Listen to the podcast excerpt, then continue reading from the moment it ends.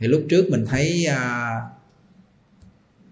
mình ăn mặn, thì trong sách văn sao nói là thịt đó là thịt cha mẹ của mình, phải nhìn cho ra. Khi mình nghe đến đây cái bắt đầu trong lòng mình hổ thẹn không ăn nữa. Thì đây là người sanh lòng hổ thẹn. Rồi mình thấy bạn bè của mình tu trước, họ thuộc chú Đại Bi, họ niệm Phật xuyên suốt. Thánh Tổ nói là đi đứng nằm ngồi, nói năng động tịnh, mặc áo ăn cơm vào đạo tiểu tiện.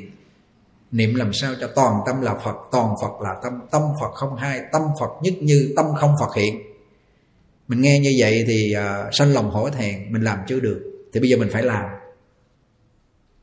Như vậy hôm nay hai chữ hổ thẹn này luôn luôn canh cánh giữ trong lòng. Và có hai chữ này canh cánh giữ trong lòng thì cái đạo nghiệp của mình mới tiến được. Chứ còn không có thì mình không tiến thân được. Vì mình thấy mình giỏi rồi. Vì nó không có hai chữ hổ thẹn này thì nó rớt vô hai cái thái cực. Cái thái cực thứ nhất, người đó không bị mặc cảm dày xéo thì người ta sẽ tự tôn. Tự tôn tức là ta đây ngã mạn. Còn nếu họ không rớt vào trong tự tôn thì họ cũng sẽ tự ti, gọi là tự ti mặc cảm. Hai cái tâm lý này nó luôn luôn có trong con người mình. Mà muốn rời khỏi cái tự tôn và tự ti này thì chỉ có hổ thẹn. Nghe kỹ cái chỗ này, quý vị coi kỹ đi. Những người thành đạt ở ngoài thế gian, có tiền, có bạc, có danh, có vị, có chức, có phận là bắt đầu tự tôn, ta đây ngã mạn. Cái tâm ngã mạn nó có sẵn rồi, nó sẵn ở trong rồi. Cái cơ hội nó đến cái là nó bùng phát ngay. Mà khi mà người ta được một cái việc là người ta thành tựu chức vị, danh phận và giàu có, người ta vẫn sanh lòng hổ thẹn là ở cái cõi này là ngũ trược ác thế. Cái của này vài năm, vài chục năm đi nữa mình cũng phải xa rời nó. Dầu cho chức phận gì đi nữa rồi mình cũng phải xa rời nó. Chỉ có trở về con người chân thật của mình, đi về cảnh giới của Đức Phật A-di-đà, bắt đầu họ tiếp tục sanh hổ thẹn. Mình chưa về được cảnh giới cực lạc. Ở cõi này vẫn là cái cõi quán trọ, cũng như là người khách để tạm dừng chân, chưa biết khi nào thọ mạng hết. Có gì đâu mà mình tự tôn với lại là cái công việc thành đạt của mình. Nhưng mà nói nghe thì dễ nhưng mà làm khó. Nếu không đọc lời vậy, không đọc sách của Thánh Hiền hàng ngày là cái tâm này dính ngay chóc, không chạy đâu hết trơn. Hàng tu sĩ của chúng tôi cũng như thế, mà hàng Phật tử bên ngoài đời thế gian cũng như thế. Thành tựu cái bắt đầu là tự tôn ngã mạn, xem người ta coi như là giống như đôi dép đứt rồi, là tổn đức rồi đó, tổn thọ rồi đó, không thoát khỏi đâu. Chứ Ấn Tổ mới nói một câu là bạn đạt được cái vinh quang, leo lên đỉnh cao của danh vọng rồi, có khi nào bạn thấy bạn rớt xuống không? Nếu bạn thấy được điều này mà thực sự là thấy rồi thì không có gì gọi là tự tôn ngã mạn, khoe khoang khoác lác. Còn khi bây giờ bạn bị những cái nghiệp chướng, bị những cái thất bại, thì những cái ý niệm mà nó làm cho mình thất bại, khổ đau và chán chường ê chề đó, nó dày xéo, chịu không nổi. Bởi vì để ý coi, nó rớt hai vô cái thái cực này nè. Thì lúc đó cũng sanh lòng hổ thẹn, biết tội lỗi, ăn năn sám hối. Từ từ cái bắt đầu cái mặc cảm nó tiêu lần, cái nghiệp nó tiêu lần, nó tiêu lần từ từ rồi cái mặc cảm nó không còn nữa. Bắt đầu mình đứng dậy, mình đi. Thì chỉ có sanh lòng hổ thẹn chân thật tu hành thì nó mới rời khỏi hai cái tự tôn và tự ti. Không thì bạn phải dính vô đó, chắc không chạy đâu khỏi. Tâm phàm phu là hai cái này là hai chất keo rồi. Chất keo này là với nó là nó có cái mũ nó dính, phải nói là nhiều đời rồi. Mà đời này mà phải nói là cho nó một cái cơ hội nữa là xong. Ấn Tổ mới nói là mình chưa bước vào trong dòng thánh quả, tức là sơ quả tư đồ hoàng, mà bạn gặp được một cái duyên trái nghịch. Cái duyên trái nghịch tức là nó thuận tiện cho bạn sát đạo dâm dối, bạn làm liền, không từ chối đâu. Nhưng bây giờ chưa có cơ hội cho nó thôi. Tức là bên trong nó sẵn có rồi, bên ngoài mà có cơ hội nó làm ngay. Cho nên chúng tôi nói quý vị mà tự thân của mình để đứng lên không có lời dạy của Thánh Hiền, quý vị làm được. Bản thân tôi cũng vậy, không làm được. Không gặp cái bộ văn sao là chịu chết. Mò mẫm trên cái con đường mà tu tịnh độ thôi, bao nhiêu trăm gai chướng ngại. Khi mà mình cung kính, mình tán thán, mình giới thiệu mọi người, nó có cái phước báu lợi tha. Bắt đầu nó giúp ích cho mình cái sức lực để tiếp tục mình đi. Và hôm nay quý vị chỉ ngồi lắng nghe thôi. Mình đang huân tu tự lợi. Rồi sau đó mình giới thiệu cho bạn bè, gặp bạn bè bắt đầu mình đọc văn sao vài câu cho họ nghe đi. Từ từ bắt đầu họ thấm, dầu cho họ người kia người ta chán chê ê chè không có lợi ích, nhưng bản thân mình có lợi ích. Bởi vì mình quá chân thật đối với cái lời dạy của Ấn Tổ rồi. Chúng tôi vẫn biết là khi nói như vậy mà khi ra khỏi cái môi trường này bắt đầu nó loãng bớt, về đọc nó không có thú vị bằng quý vị nghe chúng tôi nói như vậy đâu. Nhưng mà mình huân tập từ từ bắt đầu là nó sẽ chuyển lầm lầm. Thì cái hai cái chữ hổ thẹn này nó rời khỏi hai thái cực, đó là tự tôn và tự ti. Và tự tôn và tự ti là hai cái tâm lý này là cái chất keo sanh tử nhiều đời đối với chúng sanh bọn phàm phu chúng ta rồi. Mà không có cái tâm hổ thẹn này thì không bao giờ rời khỏi hết. Vừa đạt thành tựu một cái danh vọng trúng số, có tiền có bạc, con mình đạt được một cái học bổng, cái thi nó đổ đạt và nói con à ngang con đừng có tự mãn với cái công việc đó nha con, còn phải học nữa học mãi. Nhìn lên không bằng người ta đâu, nhìn xuống thì hơn người chứ nhìn lên chưa bằng người ta. Thì mình phải cung kính người là thành tựu trước để mình học hỏi nha con. Mình thương kính những cái người ta không bằng mình nha con. Đó, dạy cho nó đạo đức như thế đó. Mình phải hổ thẹn nhìn lên không bằng người nha con. Đạo đức cũng như học vấn không bằng người nha con. Đừng có tự mãn nha con. Bữa tuổi trẻ bây giờ khó dạy lắm. Thành tựu được một chút là thôi, ngông nghênh, cống cao ngã mạn. Chính cái tâm này nó tổn phước tổn thọ. Tổn phước không có làm ăn gì được hết trơn. Tổn thọ là thọ mạng bắt đầu nó ngắn lần, là tổn phước tổn thọ. Mà thường khi mà mình thành đạt được rồi một cái là nhiều bạn bè đến với mình lắm. Người ta đến với mình bởi vì mình có phước báu mà. Nhưng mà khi mình thất bại rồi còn không ai đến với mình hết. Thường cái tâm phàm phu chúng ta là như thế. Rồi bắt đầu mình sanh ra lòng bi cảm, buồn phiền. Sao lúc mình thành tựu được bao nhiêu người đến với mình, bây giờ mình thất bại là bao nhiêu người bỏ bê mình, xa lánh mình. Thì lúc đó mình không biết sanh ra hổ thẹn, mình cứ trách người khác mà không có trách mình. Trách mình là do mình thiếu phước, mình tổn đức, mình cống cao, mình ngã mạn. Bây giờ nó mới ra cái nông nổi như thế. Rồi bây giờ mình bị cái mặc cảm dày xéo này cũng không hổ thẹn để mình tích lũy công đức. Mình tu tập, mình gặp bậc Thánh Hiền, không sanh lòng hổ thẹn. Khi mà người đó người ta sanh lòng hổ thẹn, người ta không có ngại hỏi han. Ấn Tổ nói là cái người mà có lòng hổ thẹn người ta không ngại hỏi han. Còn cái người bị mặc cảm tội lỗi dày xéo người ta không dám hỏi, người ta quê. Còn cái người mà tự tôn, tự mãn nữa thì thôi khỏi hỏi rồi đó. Cho nên chúng ta hiểu cho thấu cái hai cái chữ hổ thẹn này, Ấn Tổ mới nói ôm ấp sâu kín trong lòng hai chữ hổ thẹn để làm tấn tu đạo nghiệp. Cho nên Ngài mới làm biểu pháp trước, là làm biểu pháp đó là Ngài lấy cái tên đó là Thường Tạm. Thường hổ thẹn với chính mình gọi là Thường Tạm. Ngài lấy cái tên đó là cái biểu pháp lớn lao vô cùng. Hôm nay chúng tôi mới nói rõ hai cái chữ hổ thẹn này là mất nửa tiếng. Còn thời gian mỗi ngày chúng tôi phải nói cái điều này.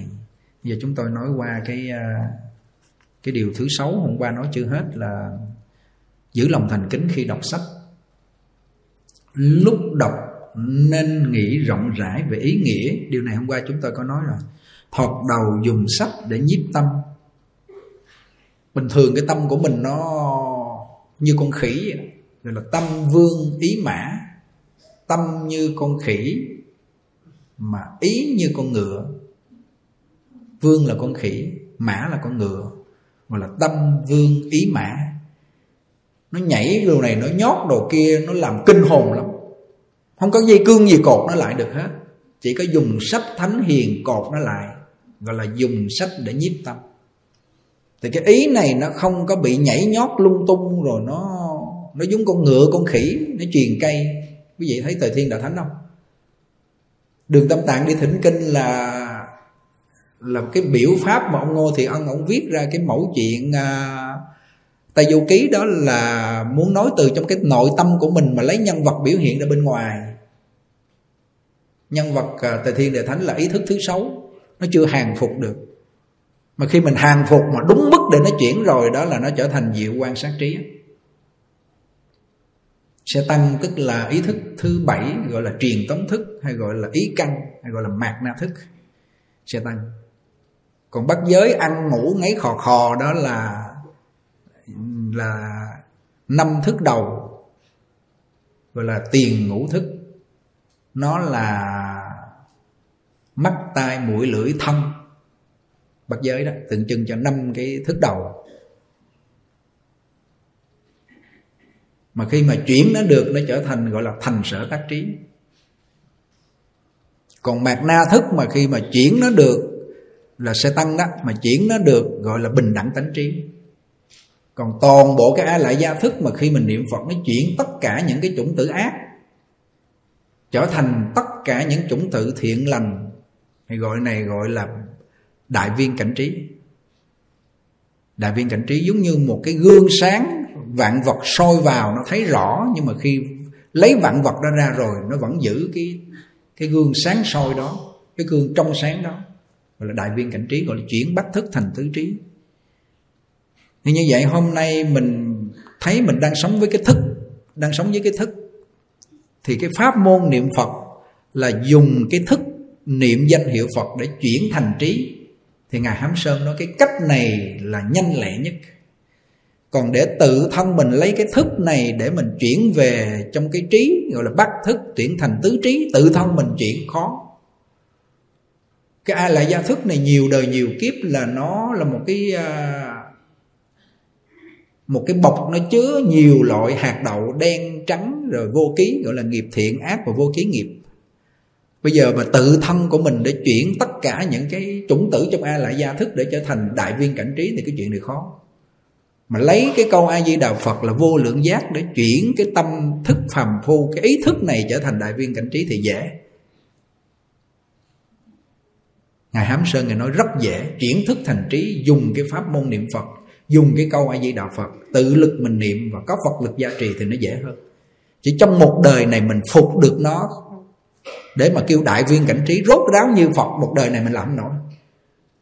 Mà mình phục được nó rồi, lúc ra đi mình sáng suốt tỉnh táo, không bị mê mờ, niệm được câu Phật hiệu rõ ràng 10 niệm đầy đủ tín nguyện, đầy đủ thiện căn phước đức nhân duyên, Đức Phật rước mình về Cực Lạc, tiếp tục mình tu.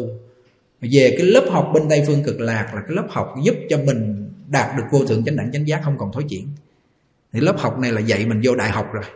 Lớp học này lớp học đã giúp cho mình một đời để giảng sanh, một đời để thành Phật.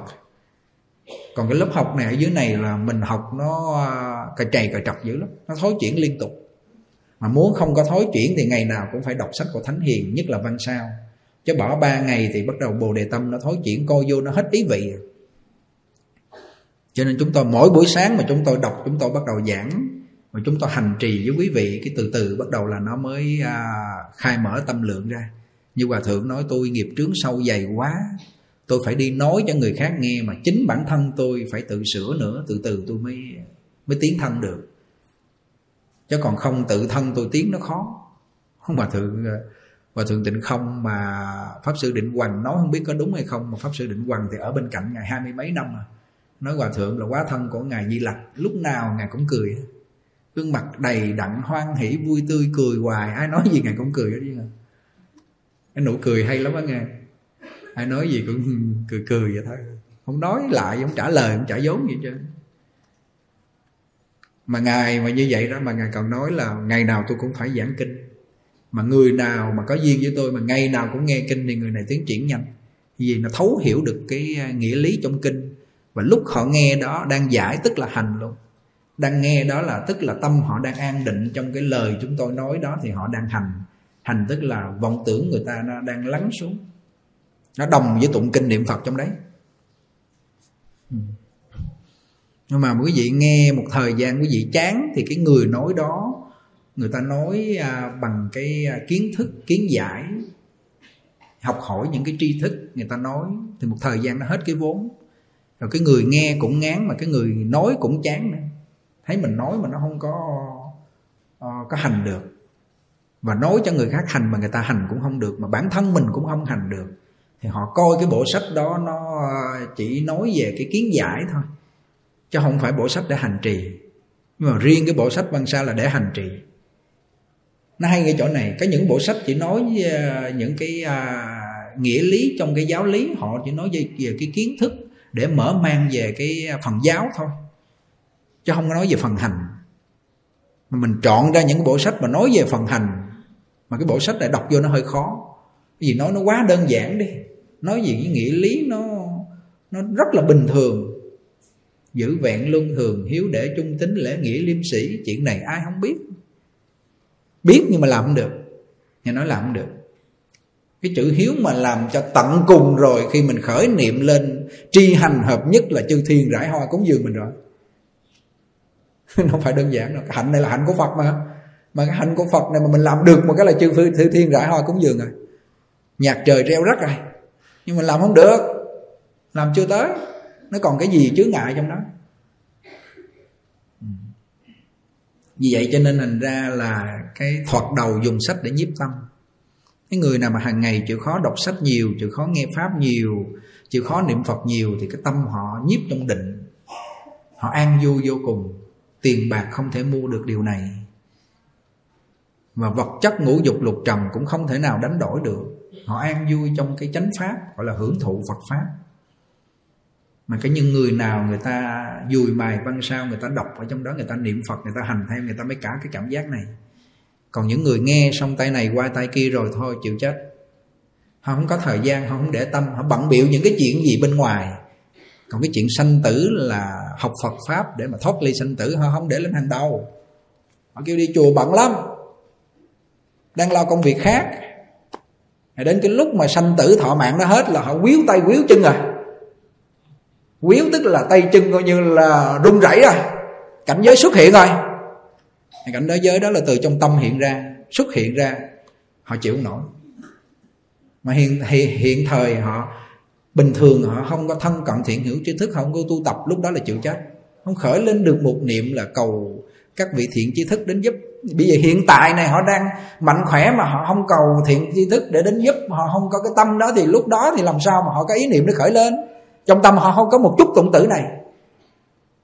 Kêu họ khởi lên mà họ khởi cũng không nổi, không đủ niềm tin luôn. Bây giờ họ không có huân tập bình thường, không bình thường họ huân tập, cho nên lúc đó họ không thể khởi lên được cái niệm đó. Mà không khởi niệm lên thì họ không có chiêu cảm được. Cho nên ra hiện tại mà bây giờ quý vị ngồi đây, chịu tu, chịu nghe pháp, tấm lòng hân hoan, đây là đang tích lũy tư lương hành trang đó. Thì khi mà tư lương hành trang của mình tích lũy có rồi, thì lúc mình đụng chuyện á, nó giúp ích cho mình đó. Chứ hiện tại bây giờ quý vị nghe xong rồi thôi, không có gì hết nha, vì nó đang bình yên. Thì nhiều người sanh nhờn kêu có gì đâu, nghe pháp cũng vậy thôi, cũng ăn cơm ba bữa rồi cũng xuống tu lên, bình thường đâu có gì đâu. Bởi vì mình đang bình thường, mà lúc mình bất thường rồi mình thấy cái chuyện này mới là quan trọng. Bởi như chúng tôi mà khi mà gặp được cái bộ văn sao bên Mỹ là thôi, nó quý, giống như đang đứng ở vực thẳm mà vớ được cái cọc ra biển cả, mà coi như là nó chuẩn bị chìm rồi, mà ôm được cái tấm ván thì nó mới quý. Còn quý vị nó đang bình thường không có gì hết trơn á. Thì mình thấy những cái lời nói của chúng tôi cũng như văn sao mình thấy bình thường, nhưng mà cái người nào mà người ta quý kính, người ta trân trọng đó, là căn lành họ có rồi đó. Thì khi mà họ đụng chuyện một cái là đau ốm thọ mạng hết rồi, rắc rối trong cuộc đời về sự nghiệp rồi vân vân mọi thứ, thì họ nghĩ đến cái vấn đề lời dạy của văn sao, những cái đĩa của chúng tôi, cái họ coi từ từ. Cũng có cô nhỏ, cô bé, hai chị em ở bên Hồng Kông, không có cái đĩa nào chúng tôi mà sót, truyền trực tiếp về là thôi, bận bịu gì lén lút vô trong cơ sở làm cũng rút ra điện thoại ra để ngồi nghe, ngồi cái góc cái xó nào đó nghe. Bởi vì lúc trước là không có biết gì Phật pháp, không biết ăn chay, không biết gì luôn. Rồi cuối cùng quen một cái người bạn trai đó, xong rồi đặt trọn vẹn niềm tin cuộc đời mình là giao cho ảnh rồi. Cuối cùng ảnh lừa gạt, xong ảnh bỏ một cái khổ đau, chuẩn bị uống thuốc chết rồi. Cái chuyện này nó nhiều dữ lắm.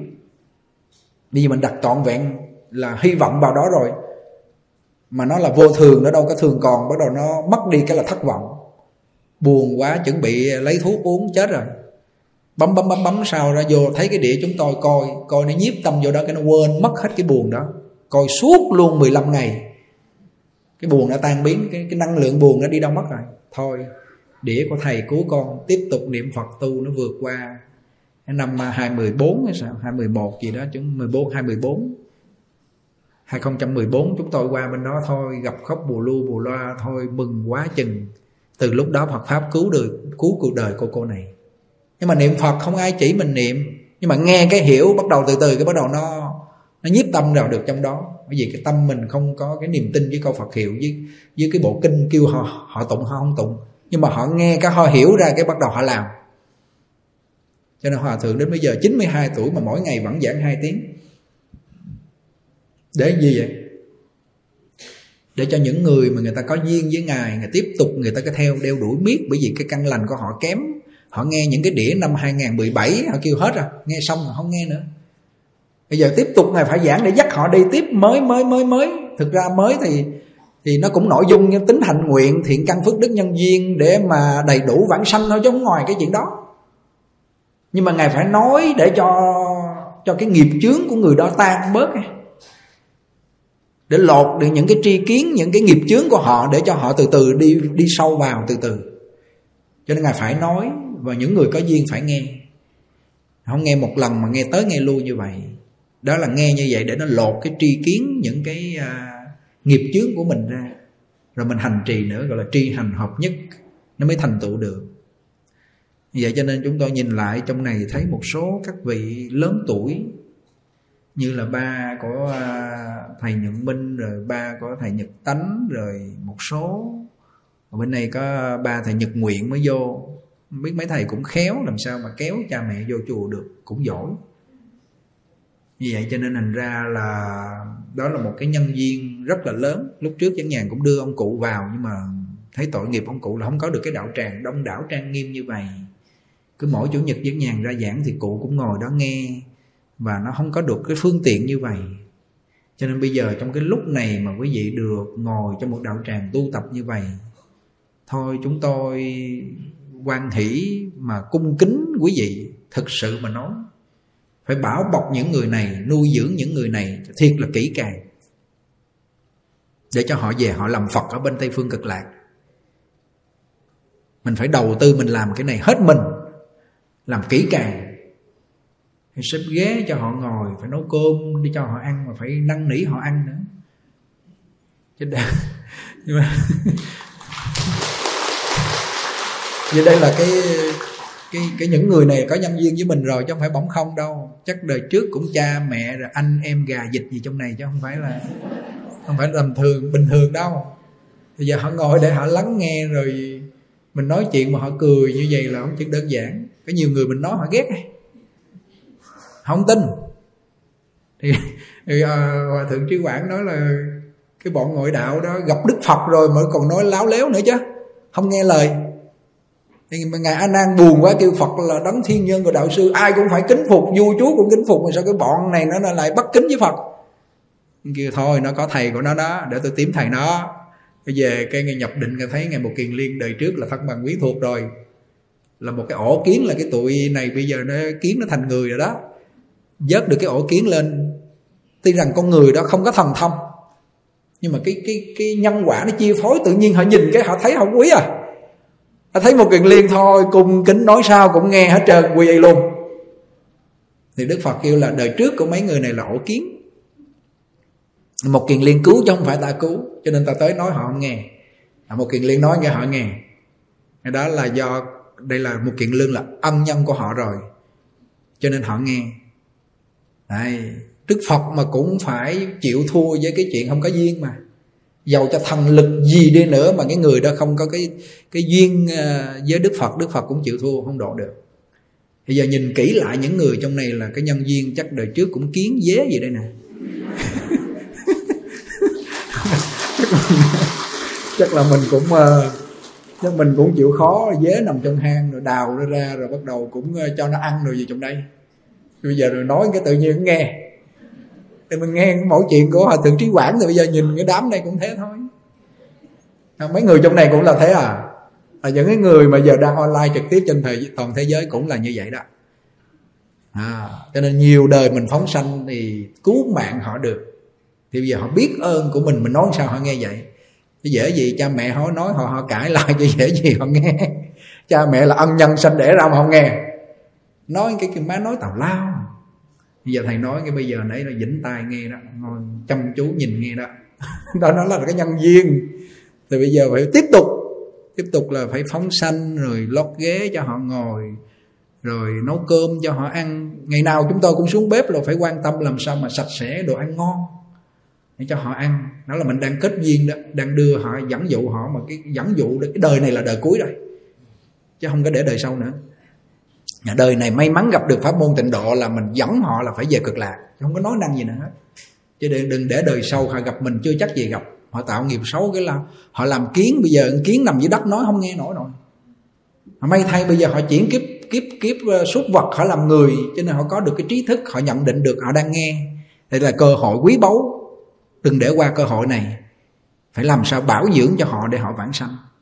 Chứ lẽ mà nó rớt xuống con kiến thì bây giờ có những con kiến trong chùa cũng là nhân viên nhiều đời á. Bây giờ nó sanh lại ngay trong cái tỉnh thất mình là những loại kiến, loại dế này cũng là thân bằng của mình. Nhưng mà giờ họ đang rớt trong cái tình trạng si mê rồi. Nói cho họ chuyển kiếp kiến là cả một vấn đề.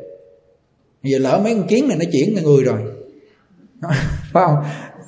Cho nên phải cho họ về cực lạc. Phải chúng nó nói năng vậy. Một đời này phải về.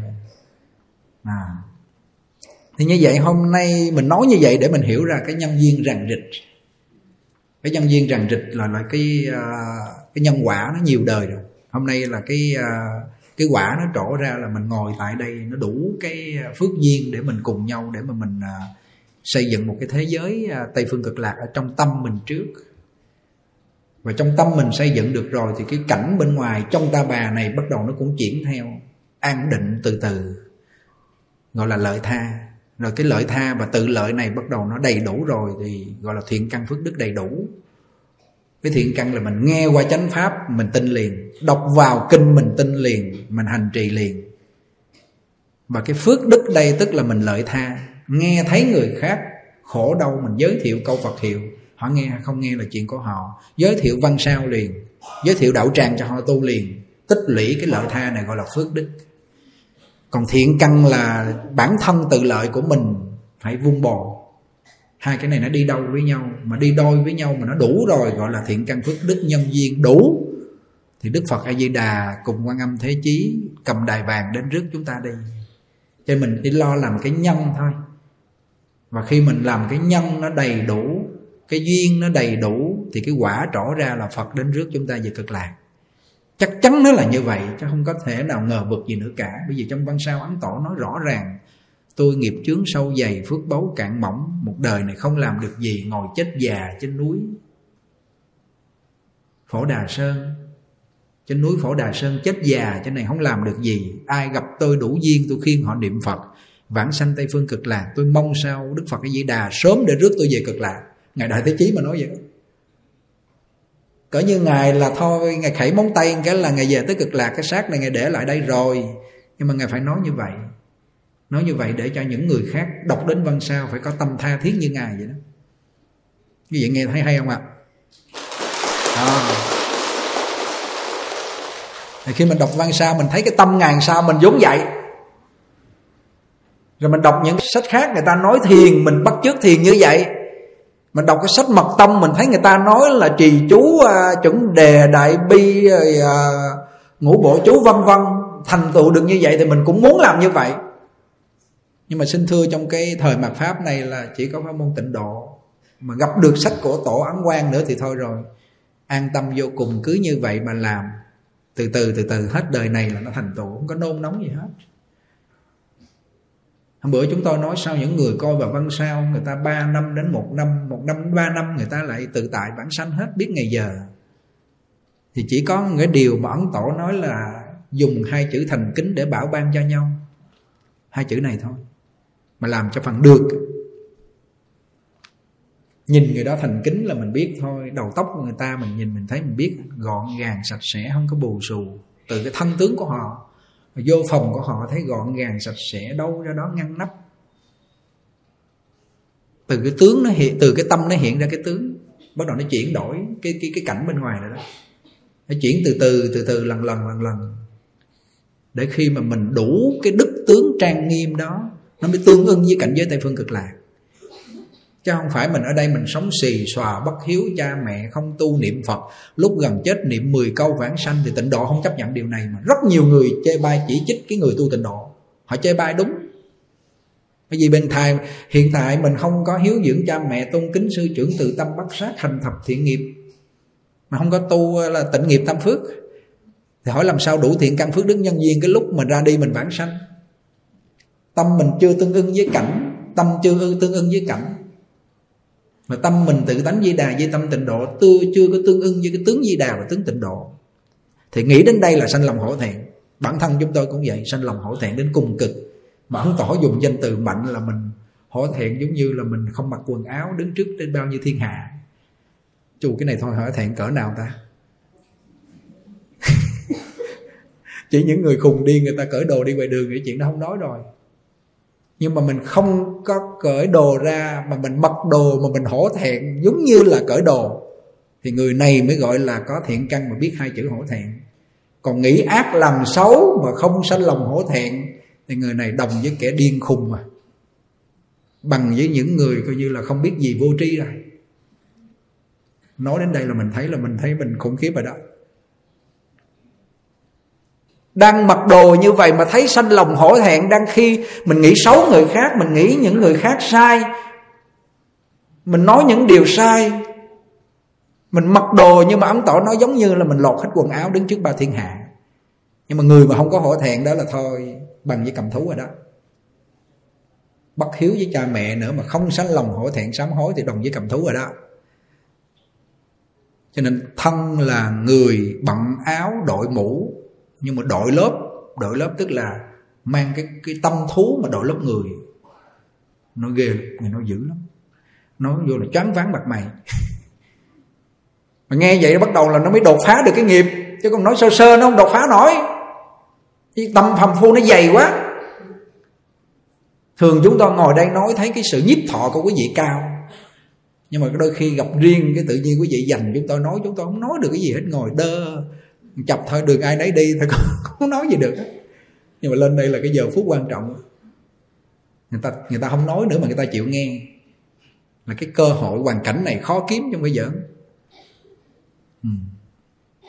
Cái gì mình có những cái gì thì mình cứ nói rõ ra rồi dám nhàn nói chuyện để chuyển, không cứ lên nói hoài, nói hết giờ luôn, mình nghe mệt mỏi luôn à. Cuối cùng tiếp đó dùng tâm để chuyển nghiệp, cuối cùng tiến tới tâm niệm không ngừng nghỉ thực hành. Ngài chú trọng thực hành. Khi đọc đến cái chỗ là mình ăn cơm là không nên ăn quá no. Bao nhiêu tháng nay là chúng tôi bữa nay từ một chén nó còn nửa chén rồi đó. Bắt đầu giảm từ từ lại, bớt cái chất bột trong con người mình. Từ khi đi bên Mỹ về là còn 75, là đúng 75. Ăn cơm vô rồi cũng còn 75, còn chưa ăn nó thụt xuống một chút xíu, không bao giờ lên nữa. Mà trước là 80 kg, thôi đi ụt ịt nặng muốn chết như con heo. Rồi ăn ngủ nhiều là thành con heo à. Cái này nghe văn sao Ấn Tổ nói đừng có ăn nhiều nha, thay vì ăn 10 phần chỉ cần 7 phần 6 phần thôi. Nếu như vậy là sống dai. Ăn nhiều là nó đỏn thọ. Nghe nói vậy thôi bắt chước ăn liền, không có bao giờ hơn một chén. Rau đồ thì cho nó vô được, chứ còn cơm là không có cho nó nhiều. Nói như vậy chưa có quen, ăn 3 chén giờ giảm 1 chén thôi, nó đói chúi nhủi. Giảm từ từ, nó giảm 1-2 chén thì được, giảm quá là không chịu nổi đấy. Phải tập từ từ, nó chứ không phải mình nghe cái mình ăn mình làm 3 bữa cái bỏ. Cái ông nói ăn chén chịu gì nổi, gặp ăn chay nữa thôi, nó bầu đói nữa thôi, đi tay chân rung. Coi như là mình làm vội vàng, hấp tấp bợp chợp không được, từ từ làm ha. Ăn xong rồi cái là phải chế nước ở trong, bữa nay không có để ly nữa, mình lấy cái bình nước chế vô trong cái chén ấy. Bắt đầu lấy cái muỗng quậy xung quanh, nó bợn dầu, nhìn thấy ớn không uống luôn. Dầu có đàn na tính thấy giống như là tiết phước. Rồi khi mình khởi niệm nó lên là nó có phước rồi, rồi tích phước, tích ngũ cốc. Thôi có nhiều người ăn thôi để bàn còn dư, sợ luôn, xài hết phước à. Cuối cùng tiến tới tâm niệm không ngừng nghỉ thực hành, khuyên dạy rộng rãi để chuyển thế giới ngũ trược thành thế giới cực lạc. Ngũ trược tức là kiếp trược, kiến trược, phiền não trược, chúng sanh trược, mạng trược. Kiếp trược tức là cái kiếp này nó ngắn ngủi. Tuy rằng chánh pháp, tượng pháp và mạt pháp 12.000 năm, Nhưng mà cái thọ mạng của mình có người chưa tới 100 năm, 70 năm, 30 năm, 20 năm có khi nằm trong bụng mẹ chết. Hôm qua có cái cô gửi tờ giấy cô phá 11 cái thai. Dĩ nhiên là có chết trong đó, nhưng mà phương 11 đứa. Còn cái cô bạn cũng không vừa 7 đứa. Hỏi giờ sao thầy? Kêu cô phải nỗ lực tinh tấn, gửi nó về đây rồi, không phải ở đây đâu. Như bà Đinh Gia Lệ nói hòa thượng, con gửi nó vô chùa rồi mà sao mà hòa thượng nói con đi theo. Nó kêu con chưa đủ đức để phục nó, cho nên nó phải theo nó báo án. Như vậy cho nên thành ra là cái cõi ngũ trượt này, cái thọ mạng nó ngắn ngủi, cái kiếp nó ngắn ngủi, gọi là kiếp trượt, là kiếp ngắn ngủi. Thọ mạng ngắn ngủi là mạng trượt. Chúng sanh trượt tức là cái tâm của họ phiền não dày đặc. Mình không khéo chọn bạn là, Ấn Tổ nói phải chọn bạn, mà không khéo chọn bạn là cái nghiệp họ lôi mình xuống như không. Hai vợ chồng bà vợ tinh tấn tu mà ông chồng không chịu tu, hoặc ông chồng tinh tấn tu mà bà vợ không chịu tu, luôn luôn là nó như vậy. Hoặc chờ vợ chồng tu là con cái nó phá đám. Cái này là chúng sanh trượt trong đó, nó phá đám mình chịu nổi. Kiếp trượt, kiến trượt, cái nhìn thấy nó hạn hẹp, giống như đít ếch ngồi đáy giếng. Nhiều người người ta học Phật rồi mà họ kêu không có Tây Phương Cực Lạc đâu. Vậy mà Ấn Tổ trong này thì Ngài nói có Đức Phật A-di-đà rước mình về Tây Phương Cực Lạc. Mà muốn rước đó là tâm tánh mình là phải tương ưng. Ngài nói lý sự nó viên dung. Thì những người này là họ có cái sự mà tri hành kiến giải, người ta có căn lành cho nên người ta nhìn thấy được như vậy. Còn mình cái kiến giải mình nó nhỏ hẹp, giống như con ếch ngồi đáy giếng. Mà mình không chịu mở cái tâm đó ra để mà mình học hỏi, gọi là kiến trượt. Cái thấy nó bị hạn hẹp, phiền não trượt. Cái thân hàng ngày nó tiết ra cái mồ hôi, dơ giấy, phải tắm rửa, nó không có khủng khiếp dơ giấy bằng cái kiến là cái phiền não trượt. Phiền não là tâm tham lam sân hận bực tức, thấy người khác hơn mình là trù dập, người ta đã xin lỗi mình rồi mình cũng đạp họ đó, đạp cho nó rớt xuống hố nữa. Cái tâm nó ganh tị như thế. Nên mình nhìn kỹ lại mình thấy một số những vị mà họ thấy mình mà gặp nạn cứu vớt mình, thì họ đọc văn sao họ thấy cứu mạng là họ cứu mình. Thì như vậy những người đó người ta giúp mình được như vậy đó, rồi đó là một cái phước duyên nhiều đời rồi, họ có nhân duyên với mình. Nhưng mà những người mà họ kéo mình xuống hố do cái nghiệp chướng của mình với họ nhiều đời, nên chúng tôi nói thật với quý vị, bữa nay nhìn kỹ lại chư ni đi tu đông hơn tăng. Cái trường học nào cũng là ni gấp đôi tăng. Nữ người ta sợ cái khổ quá rồi, sợ cái khổ mà cái khổ sanh đẻ là thôi, nó khổ không nói lên lời, khổ quá khổ rồi, cho nên họ đi tu đông. Đó bây giờ bằng chứng ở trong pháp hội mình, cả một dãy bên này nữ nè, bên này có 1/3 nam nè, ở sau 2/3 nữ à. Thì tính ra chỉ có 1/4 của nam à. Hay là âm mà nó thịnh mà dương nó suy.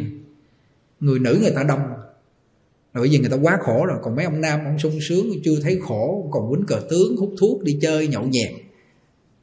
Nhưng mà cái lúc thọ mạng hết rồi ông mới biết cái khổ nó cơ man cỡ nào. Thôi giờ đây là hết giờ quý vị ha.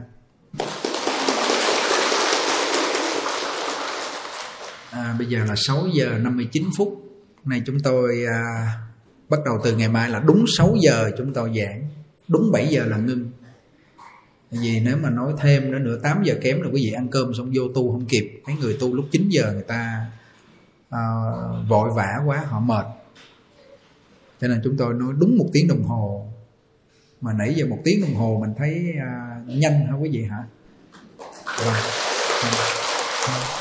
Thì cái người mà nghe được mà thấy nhanh mà an vui như vậy là cái căn lành họ có nhân duyên với pháp môn tịnh độ. Cái nhân nó có rồi, bây giờ cái duyên nó đang trưởng dưỡng cái nhân này. Và cái nhân và cái duyên này khi nó hội tụ đủ là cái quả là bản sanh Tây Phương. Dứt khoát nó là như vậy. Rồi giờ chúng ta đứng dậy để hồi hướng.